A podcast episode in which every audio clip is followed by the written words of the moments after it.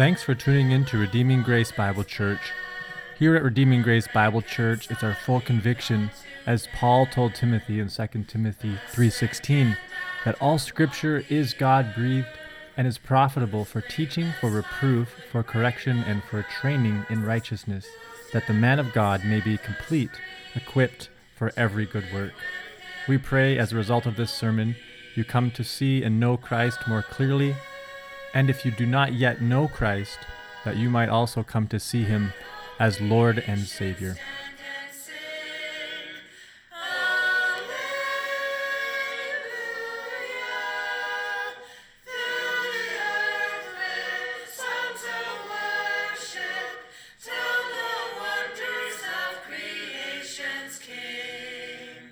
And uh, Gerben will come pick up for us at verse 20. So. 1 Samuel chapter 20. Verse 20 And Samuel said to the people, Do not be afraid. You have done all, ev- all this evil. Yet do not turn aside from following the Lord, but serve the Lord with all your heart. And do not turn aside after empty things that cannot profit or deliver, for they are empty. For the Lord will not forsake his people for his great name's sake, because it has pleased the Lord to make you a people for himself. Moreover, as for me, far be it from me that I should sin against the Lord by ceasing to pray for you. And I will instruct you in the good and in the right way. Only fear the Lord and serve him faithfully with all your heart. For, for consider what great things he has done for you. But if you still do wickedly, you shall be swept away, both you and your king. And we see the grass fading and the flowers fade. But the word of our God remains forever. Thank you, Gerben. Let's go to the Lord and ask His help as we look at His word here together. Bow with me, please. Father, we come before you, and even as we sing, Lord, we acknowledge that your word is living light and it is food for famished ones. And God, we know as our bodies depend on water and food each day, Lord, we depend upon your word. And we remember that Jesus said that man shall not live by bread alone, but on every word that proceeds from your mouth. And so we praise you that you have preserved uh, these scriptures for us, Lord, once spoken through the mouths of, of men, Lord, those uh, holy men carried along by your Holy Spirit. But God, that now these have been written down for our encouragement, for our instruction. And Lord, that uh, even as we sing, we, we know that all Scripture uh, is meant to help us to see and understand Christ more clearly. And so we do pray that that would be the effect of your word this morning, that we would be uh, Lord, able to understand who you are more clearly and this work that you've done for us through Christ. And so, God, we look to you for help by your Spirit that you would, Lord, uh, speak through my words as we look to open up your word together. Lord, I pray that it would be uh, in accordance with all that you have revealed, that the hearts of your people would be receptive and sensitive to your Spirit's convicting and encouraging and instruction this morning. We pray this all for Jesus' sake. Amen. You may be seated. Thank you.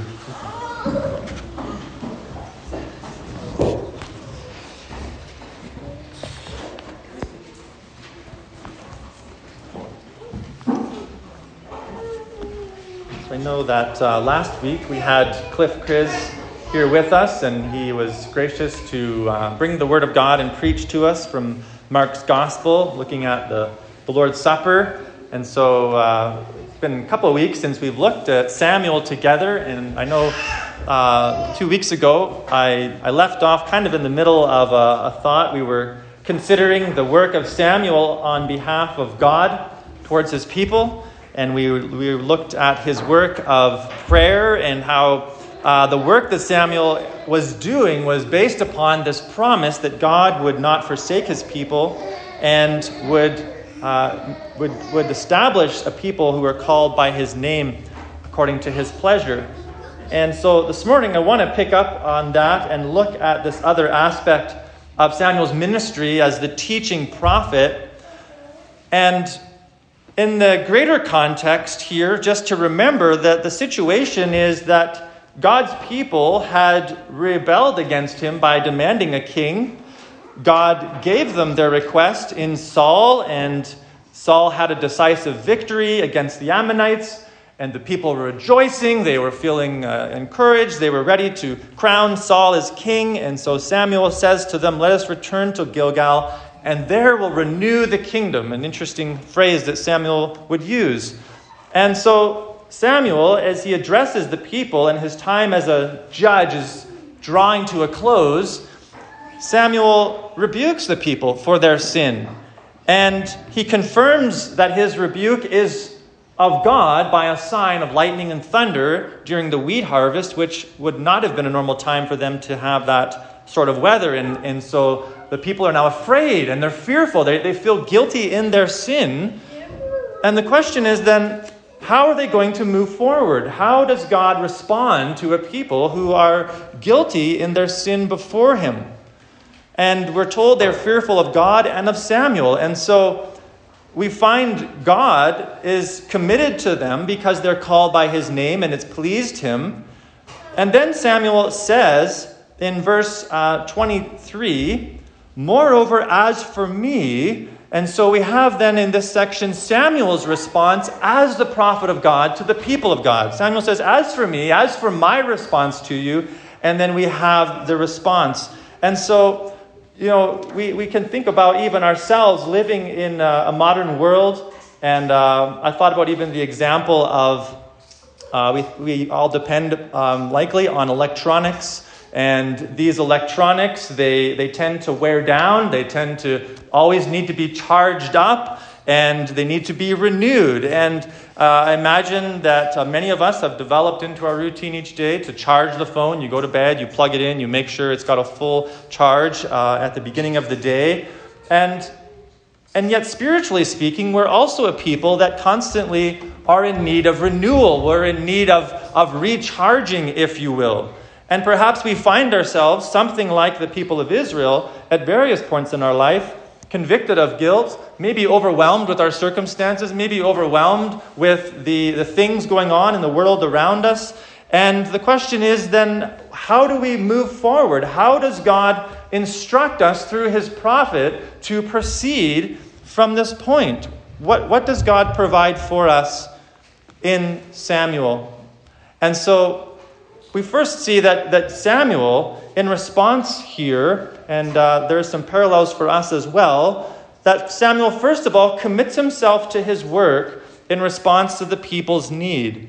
So the prophet, first of all, commits himself to his work. And as I said, we already looked at the aspect of prayer as part of this work that Samuel is doing in response to a people that are convicted and needing direction.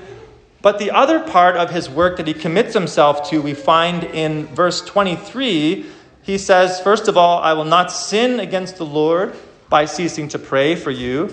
And secondly, Samuel says, And I will instruct you in the good and the right way. And so we have this twofold work of Samuel as God's prophet to minister to the people of God. And, and this category of prophet is something that maybe is a little confusing at times because it's a word that's used throughout the scripture from Old Testament to New Testament.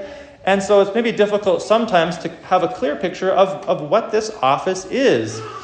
But here I think it helps us to understand this office of prophet in the Old Testament was an office of not only praying for God's people, but taking God's word, delivering God's word to God's people, instructing them in the things of God.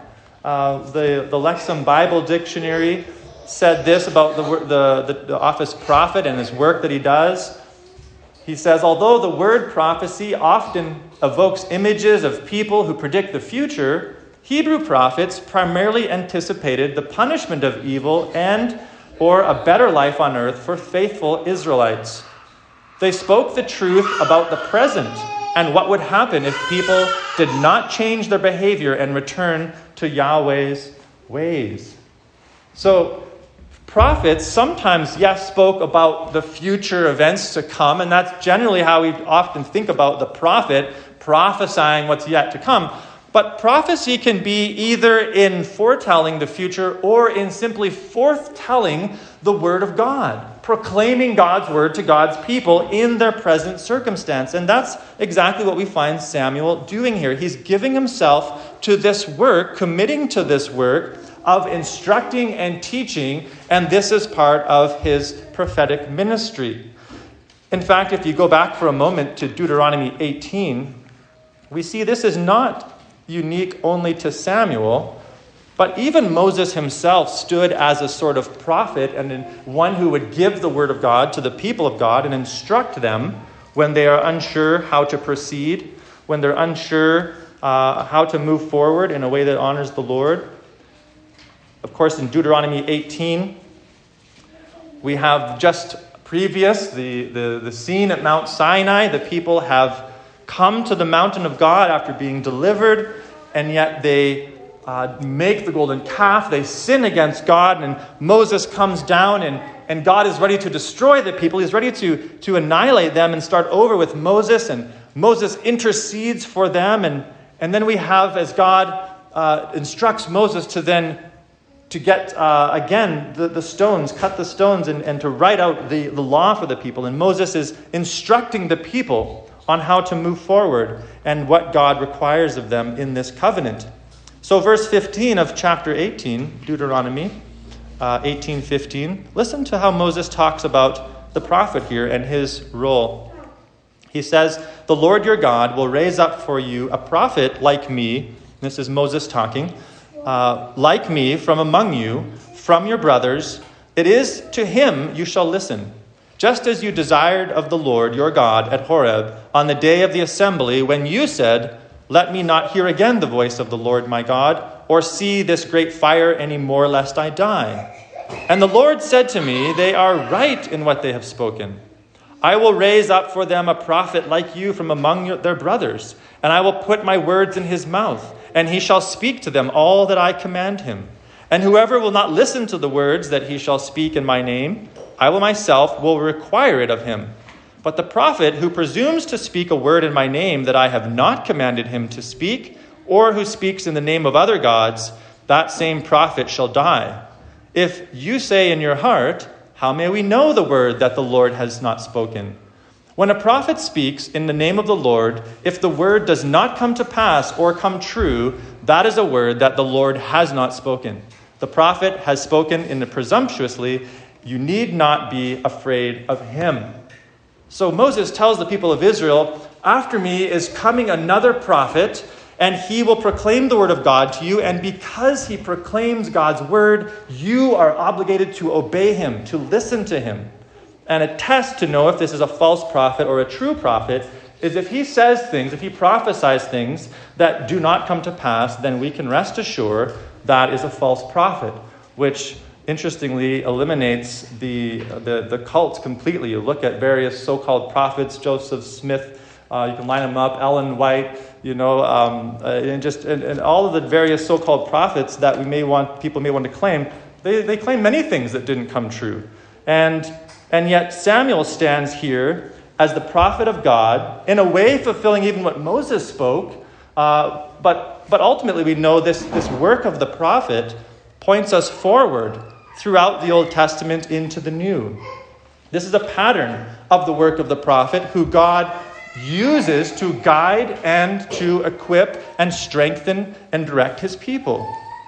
We know from Hebrews 1 that long ago, the author tells us that many times, in many ways, God spoke to our fathers by the prophets, but in these last days, he's spoken to us by his Son.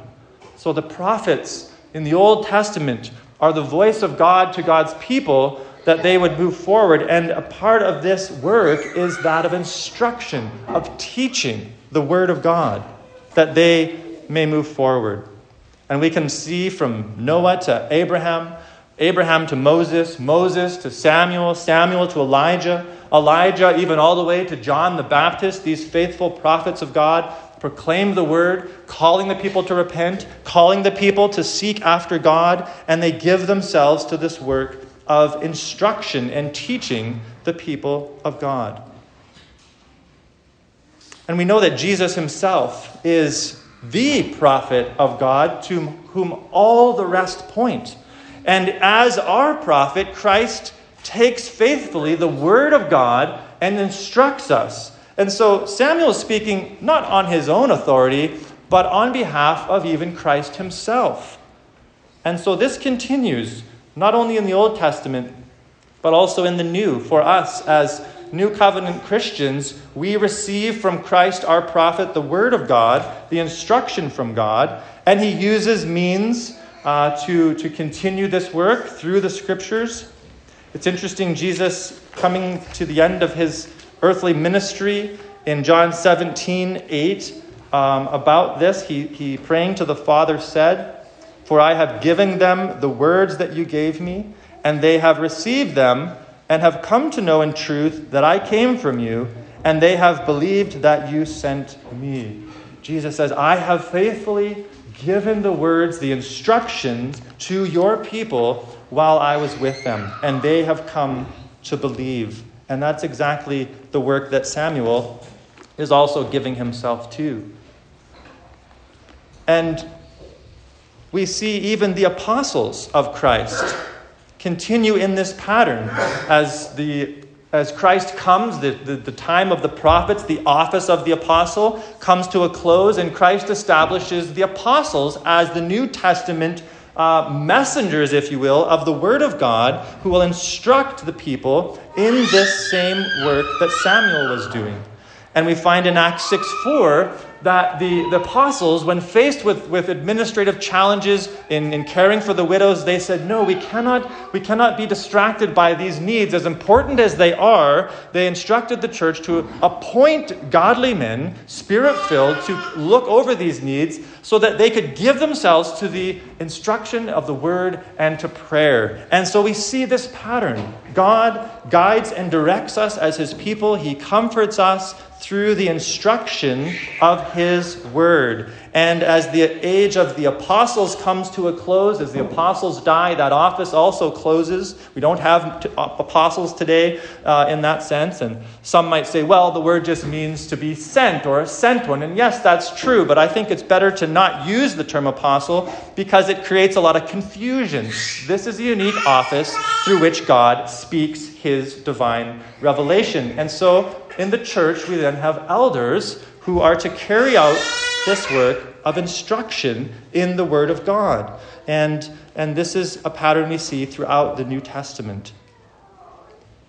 So, as the people of God, we need to receive this instruction. If we are often maybe wondering or we're struggling with our emotions, we're struggling with how do we respond in this situation, we need to seek out the instruction of God. And that might mean to you yourself open the Word and, and, and through the instruction of the Holy Spirit, who must ultimately illuminate our minds, illuminate our hearts, uh, the Spirit operating through Christ, our high priest, our prophet, teaches us, but God also uses those in the church who are gifted in teaching and the expounding of God's word. And this is a means which we are directed and comforted and encouraged. And Samuel faithfully gave himself to this work. And I, as I you know, often ask you to continue to pray for me in that, uh, it is a tremendous blessing, even you know, since March, to be able to devote myself more wholeheartedly to this work. And, uh, and, and I find that my own brain is often being stretched, and I'm challenged, and I'm seeking to, to grow in my ability and handling of the Word of God. And, uh, and I'm so grateful for that opportunity, but I also covet your prayers to be diligent in that. Uh, it struck me even yesterday. I was thinking about the fact that I'm, you know, getting close to 40 now, and uh, there's a good chance that, that more of my life is behind me now than is in front of me. And it's kind of a sobering thought. I mean, perhaps I, you know, make it to, uh, we met with a pastor um, last weekend who was 94, and, you know, perhaps the Lord grants that many years, but, but perhaps not. And, and, and my, my prayer has been, God, if you would grant me uh, 30 more years to just give myself to the instruction of the word, that would be time well spent. But also for you to think about the areas the Lord has placed you, whether it's a mom who is instructing children uh, through school, and, and you too have this opportunity to open the word, to guide them and direct them. in the, in the ministry in which God has given you. Fathers, instructing your family, taking time to lead in family worship, to open the Word of God together. And this is a, a primary way in which God directs His people. He comforts us, He guides us in, in the way we are to go to draw us near to Himself. So we see Samuel commits himself to his work, and this is a way God ministers to his people. But Samuel also communicates God's message to the people. He commits himself to this work and he also communicates God's message to the people. And we see the message that Samuel gives. It is very, uh, it, it, in some ways, simple, but also very profound uh, as Samuel addresses them. And this is something he's repeated throughout this section the message to the people. He, he tells them in verse 24 the message that he gives only fear the Lord and serve him faithfully with all your heart for consider what great things he has done for you. So Samuel, uh, giving himself to this work, now communicates the message of God, and his message to them is fear the Lord, serve him with all of your heart, and to remember and consider the works that God has done for you. And we think about the word fear as part of this message that Samuel gives. And it's a word that is difficult for us because we see it used in many different contexts. Even in this passage before us, we saw that uh, the, the people were fearful of Samuel. They're fearful of God, that he would destroy them because of their guilt. And so they ask Samuel to pray. And then Samuel says, Do not be afraid, for the Lord uh, has called you by his name. He is faithful to his promises. So don't fear, Israelites. God is, is comforting you now. Um, and then again, here we find Samuel says to fear the Lord. And we want to say, well, what on earth is this supposed to mean? Do we fear God? Do we not fear God? How are we supposed to fear God? And this is one of those words that we, we have uh, used in different senses. This is one of the great problems with well, I guess not just the English language, but language in general, is sometimes we have to use the same word to mean different things, and uh, it can be somewhat confusing for us. So, the first sense in which this word is often used in Scripture is to be afraid or to feel anxious or to be apprehensive. Uh, and, and so, you know, it's the sort of fear that you, you might have of driving in the dark. Well, sometimes, you know, if we're out late, especially this time of year, as you find yourself getting caught in the dark once again uh, if you're out somewhere and the sun's getting down early. And my wife generally does not like driving in the dark, and she'll usually ask me to, to drive in the dark, and there's a sort of fear associated with that. Or uh, my wife likes to bug, bug, me as well that I have, a, uh, I would say, a, a, slight fear of moths. It's not an extreme fear, but um, I have been known to react a little uh, overly when, when a moth randomly flies. I think it's the fact that these moths fly so sporadically, and so you're looking at it one second, and the next second it's diving at your face. And so I just don't like them. It's something of a fear. Uh, and you may have various fears that, that you have in your life. And, and, and so that's one sense in which this word is used. And no doubt that's what the people were feeling as they were rebuked by Samuel. They uh, were aware that God could destroy them, that they could be cut off from his promises because of their sin. And so there was a sort of dread through which Samuel says, Don't give in to that sort of dread and fear. But the other sense, and the sense in which I believe Samuel means here in this message to the people, is a sense that um, it is to regard with feelings of respect and reverence, to consider hallowed or exalted or to be in awe of. And so that's another way in which, which this word is used. And uh, I, I, love the definition uh, a man named John Brown gave of this type of fear of God, which we're commended to have. He said, The fear of God is walking in that attitude and disposition in which we regard, we regard the smile of God as our greatest delight, our primary aim, and we regard the frown of God as the greatest thing to be dreaded. And it is in that sense that Samuel says, Fear the Lord. Consider the smile of God upon your life as the greatest delight, that which you are aiming for. Uh, you know, even uh, some of you may listen to R.C. Sproul, um, the Renewing Your Mind, and he often had the Coram Deo thought of the day. And Coram Deo means to, to live before the face of God. It, it's living with this awareness that God sees us and He's looking at our lives, and our aim is to, to please Him, to obey His word. And that, in that sense, we fear Him. We don't fear the opinions and thoughts of man and what they think of us. We don't care about the applause of man, but we desire the smile and the, the, the, the pleasure of God upon our lives. And in that sense, we, we fear the Lord. It's also, uh, I know I've used it before, and uh, John Piper, I think, came up with the picture with, in regards to the fear of God, comparing it something like standing on the edge of the Grand Canyon where there is this mixture of, of emotion. There, there on the, is in the one sense, and, and I haven't been there, but uh, you know, Gerben could attest to it maybe, who's been to the Grand Canyon. But I've been other, you know, in, in Jasper, Banff, uh, you know, some of these massive waterfalls, and, and there's a sense in which you want to draw close. You want to get close to the edge and, and look out at the vastness, and your, your soul is kind of drawn into the magnitude and the beauty of it. But at the same time, you're aware that one misstep could result in your death, could actually bring about your destruction. So there's a sense of fear and trembling. And, and uh, John Piper made the point that that's something like the fear of God. We, we are overwhelmed with his beauty, with his magnitude, with his holiness. We, we realize we're made to worship this God, but at the same time, we realize that he is holy, and, and, and there's a sense of trembling before him. And Samuel calls the people to fear the Lord.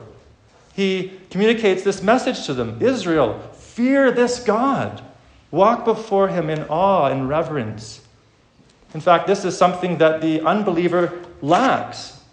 Psalm 36 1 describes the wicked in this way. He says, Transgression speaks to the wicked deep in his heart. There's no fear of God before his eyes, for he flatters himself in his own eyes, that his iniquity cannot be found out and hated. And so the, the, the wicked, their primary problem is there is no fear of God before them. They, they do not perceive God as glorious and majestic, and, and they, they go about their, their sinful and wicked ways with no sense in which the God of heaven is watching, and they will give an account to him.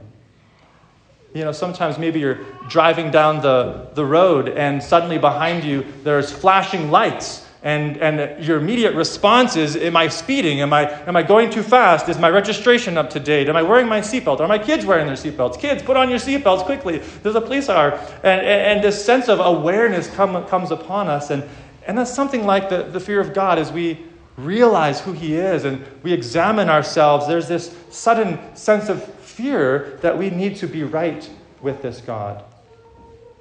The Psalms also speak of the blessing of those who do fear the Lord. Psalm 111, verse 10 says, The king is not saved by his great army, a warrior is not delivered by his great strength. The war horse is a false hope for salvation, and by its great might it cannot rescue. The fear of the Lord is the beginning of wisdom. All those who practice it have good understanding.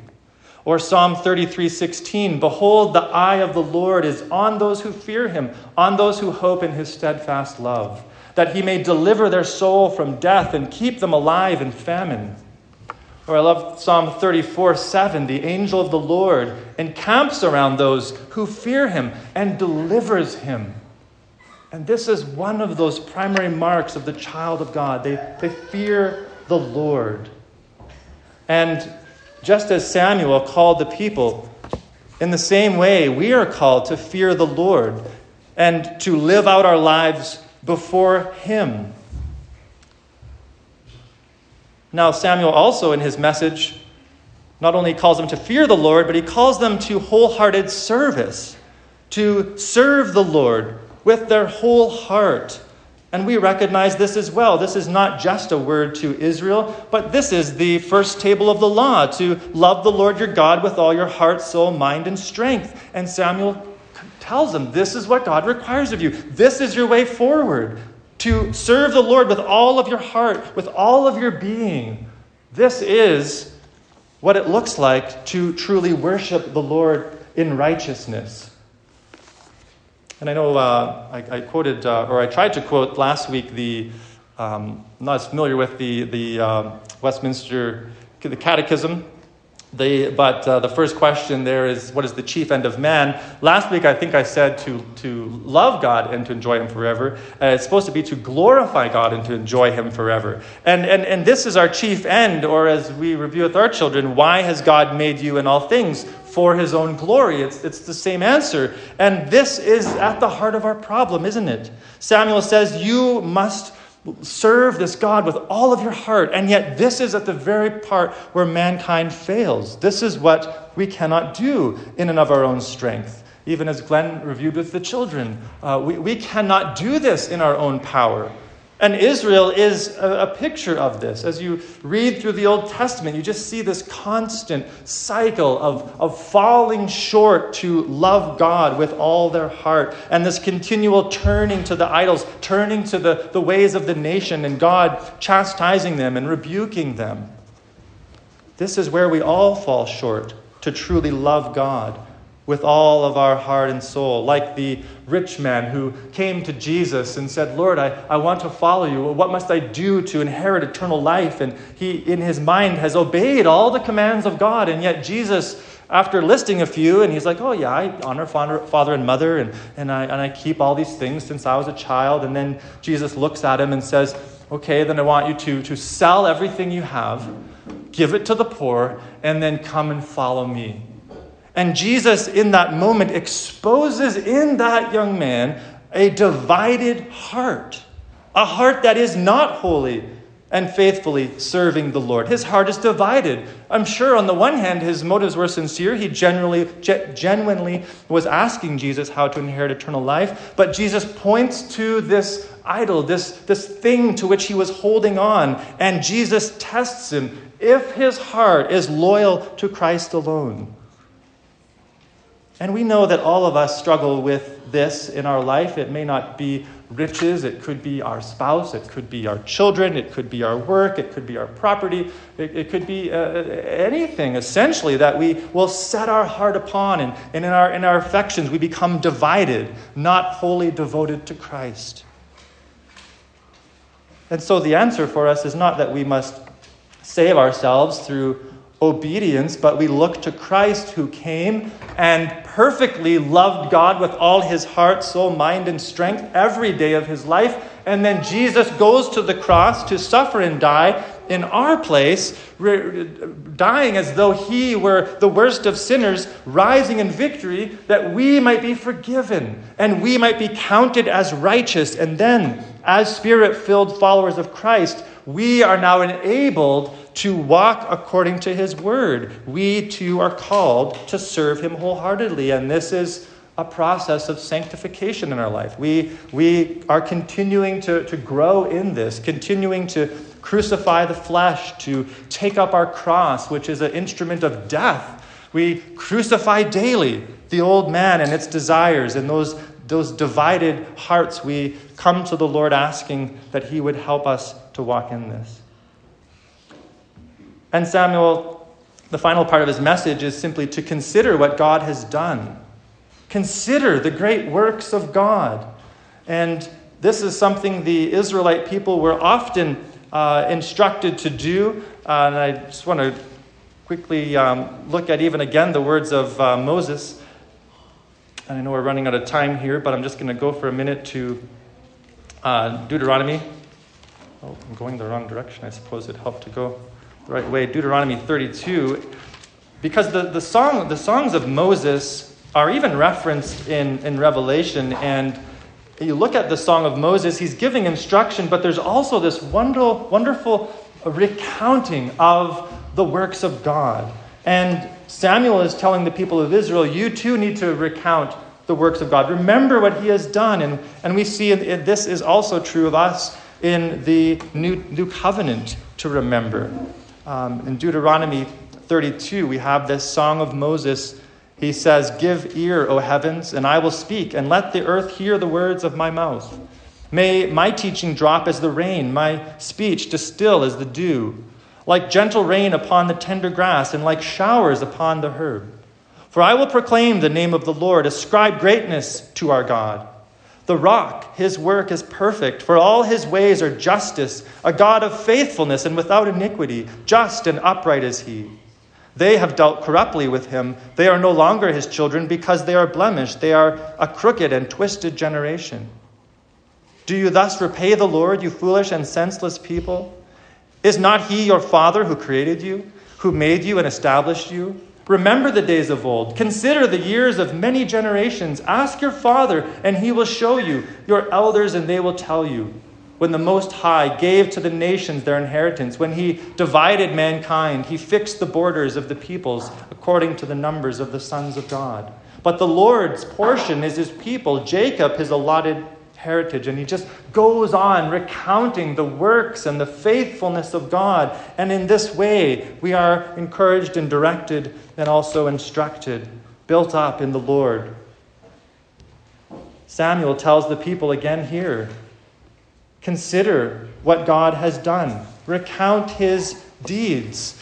And like I said, this is uh, something that we also, as new covenant Christians, we too must continually remember. In, in many ways, we, we gather today on the Lord's Day not only to encourage one another and to fellowship and look forward to the things of, uh, uh, that God has promised, but we also remember. We, we gather on the first day because we're remembering that it was on the first day that Jesus rose from the dead. We are remembering and considering what he has done in this great salvation. And the third way in which God directs and guides his people through Samuel, not only do we see Samuel committing to his work and communicating God's message, but lastly, Samuel cautions them with a warning at the end of this section. He says, But if you still do wickedly, you shall be swept away, both you and your king. And so he cautions them with this warning that if they continue on in their wickedness, if they continue on in their idolatry, they will be swept away, both you and your king, he says. And we see this principle, especially in the Mosaic covenant, of, of obedience resulting in blessing, disobedience resulting in, in the curse of God and in the, the judgment of God upon the people. And Samuel's reminding them of this. Yes, in this moment, the, the Israelite people seem repentant. They seem eager to do what the Lord has said. But Samuel says, moving forward, you must persevere in righteousness. And if you do not, you will be swept away. And this king of yours, he also will be swept away. Now, of course, we must be careful in looking at the promises and the warnings in the Old Testament uh, because sometimes it is very unique to the people, very unique to the covenant in which God is dealing with them. And, uh, and so, you know, we want to be careful in not misapplying some of the warnings here. Um, so we'd have to ask well, do we see similar kinds of warnings in the New Testament for us as believers? And of course, as a church, we affirm, you know, the 1689 confession, which has this wonderful chapter on the, on the perseverance of the saints, on the assurance that God will finish the work He's begun in us, and that God will not abandon us after uh, this work of salvation. So we, we rejoice in that truth, but we also do need to hear sometimes the warnings of God's Word. Take, for example, Romans 11 a very sobering passage for us. Paul in Romans 11 17 gives a very similar sounding warning, and he says, if some of the branches were broken off, so he's comparing the, the covenant of, of, of God's redemption and grace that is even seen in the life of Israel as this great root and, and, and, vine that is growing up. And, and Israel, as a, an original branch, was once a part of this tree, and they're, they're broken off because of disobedience, he says. And, and then Paul goes on to compare us to this wild olive shoot that's grafted in to this tree. And so, Romans 11 17, he says, uh, But if some of the branches were broken off, and you, although a wild olive shoot, were grafted in among the others and are now share in the nourishing root of the olive tree, do not be arrogant towards the branches, Paul says. If you are, remember it's not you who support the root, but the root that supports you. Then you will say, Branches were broken off so that I might be grafted in. That is true, Paul says. They were broken off because of our unbelief, but you stand fast through faith. So do not become proud, but fear. For if God did not spare the natural branches, neither will he spare you. Note then the kindness and the severity of God. Severity towards those who have fallen, but God's kindness to you, provided you continue in his kindness. Otherwise, you too will be cut off. And we hear that warning of Paul, and, and we may be a little bit shocked. It's like, wait a minute, we're, we're not saved by works. We're not in a, a works covenant, that we are saved by grace. Why is Paul talking this way? And he's not the only one. Hebrews 10 has a very similar sort of warning to those who profess faith in Christ. In fact, he not only contrasts it with Moses, but he says we have a, even a greater obligation in Hebrews 10 28. He writes, Anyone who has set aside the law of Moses dies without mercy on the evidence of two or three witnesses. How much worse punishment do you think will be deserved by the one who has trampled underfoot the Son of God and has profaned the blood of the covenant by which he was sanctified and has outraged the Spirit of grace? For we know him who said, Vengeance is mine, I will repay, and again the Lord will judge his people. It is a fearful thing to fall into the hands of the living God. And we see these warnings in the New Testament to us as God's people. And we may struggle how do we make sense of this? And Jesus in John 15 gives the helpful picture of the vine and that we are the branches. And as we re- remain in Him who is the vine, we bear much fruit. But He says, any branch that is unfruitful will be cut away, cast into the fire. So, do we conclude that we're kept by our own effort and therefore we can be lost if we stop performing? And the secret lie in even the picture of Abraham who Paul uses as a example of being saved by grace through faith. He says Abraham believed God and it was credited to him as righteousness. We're not saved by our works, we're saved by the works of another. We're saved by Christ. And we trust in the sufficiency of what he has done in his death and resurrection, and we are saved because of that. But James also, we spent a fair bit of time in James. James also looks at Abraham and says, Do you see? Abraham did not spare his own son, but was ready to offer him up to God. And therefore, Abraham shows that we're not saved merely by faith, but by works. And we think, What is he talking about? As we look at the life of Abraham, we see that yes, he was saved by grace through faith in God, but his entire life bore witness to the fact that that faith was saving faith. It was true save faith. It, it, it, he was truly converted by God, by the Spirit, and he bore fruit that was consistent with his profession. And so it's not that we are justified by works, but rather our justification before God is validated, is, is made evident by the works that we do. And we know that it is not us, but it is the Spirit of God within us. And so the doctrine of the perseverance of the saints uh, is that those who truly are born of God will per- persevere in repentance and faith. They will go on repenting and believing. Those that fall away, those that make shipwreck of their faith, prove themselves have never actually been properly grafted in, properly drawing from the nourishing sap of the tree. And so that's an important distinction. And the, the same was true for Israel. You had those among the Israelite nation who were true believers in God. They were born again, they were saved by the Spirit of God, and they bore evidence. And those who thought they were because of their maybe their lineage to Abraham or because of their circumcision or whatever it might be, but there was no fruit. And Samuel warns them if you continue in wickedness, God will cast you away.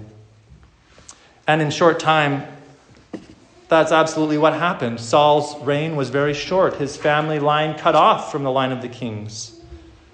The people of Israel, soon to be sent into exile, the, the, the nation, once unified, split into northern and southern. And, and, and you know, some of you are also reading through uh, uh, Kings and Chronicles right now, and you just see the, the chaos that follows the godless kings that come and go.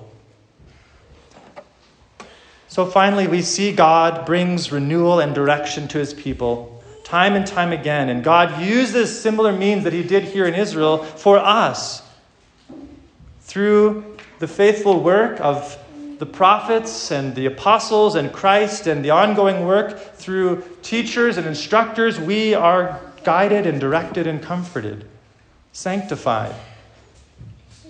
We also are called to heed this message that Samuel communicated. We ourselves to fear God, to serve God in the strength of His Spirit, and to heed the warnings of God's Word, to persevere in righteousness until the end. And we rejoice that Christ Himself is our true prophet and is continually instructing us by His Spirit through the various means that He's appointed, through teachers, and, and, and maybe it's a, a book that you're able to read that helps you, or a, a podcast. We pray you continue to gather as we open the Word together, that Christ would guide and direct us as our true prophet. So let us close there this morning with prayer, and uh, we'll pick up again next week. Bow with me, please. Father, we come before you and we see your mercy time and time again, Lord, not only in the life of Israel as you faithfully guide and direct them through your prophets and, Lord, your, your word that comes to them. Lord, we also see that uh, we, like Israel, often do fall short and find ourselves guilty before you and perhaps wondering what the, the path forward looks like. And God, we pray that you would help us to, to cling to Christ, who has instructed us in our ignorance Lord, has gone to the cross and suffered and died that we would be forgiven. And Lord, that we would now, as, as born again Christians, we would fear you and serve you wholeheartedly, Lord, that we would praise you for your works in righteousness. To heed the warnings, Lord, that we would not grow weary, but continue to run the race set before us. Lord, rejoicing that Christ has already run before us and has entered into the most holy place and is now seated at the right hand of the Father, interceding for us. So we ask for strength and wisdom as we move forward. Give us persevering hearts, we ask, Lord, for your name's sake. We ask this in Jesus' name. Amen.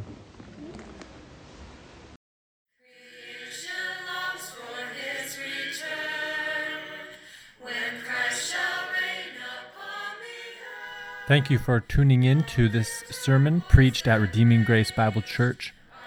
If you would like to find out more about Redeeming Grace Bible Church or find other sermons and resources, please visit us online at www.redeeminggracechurch.ca.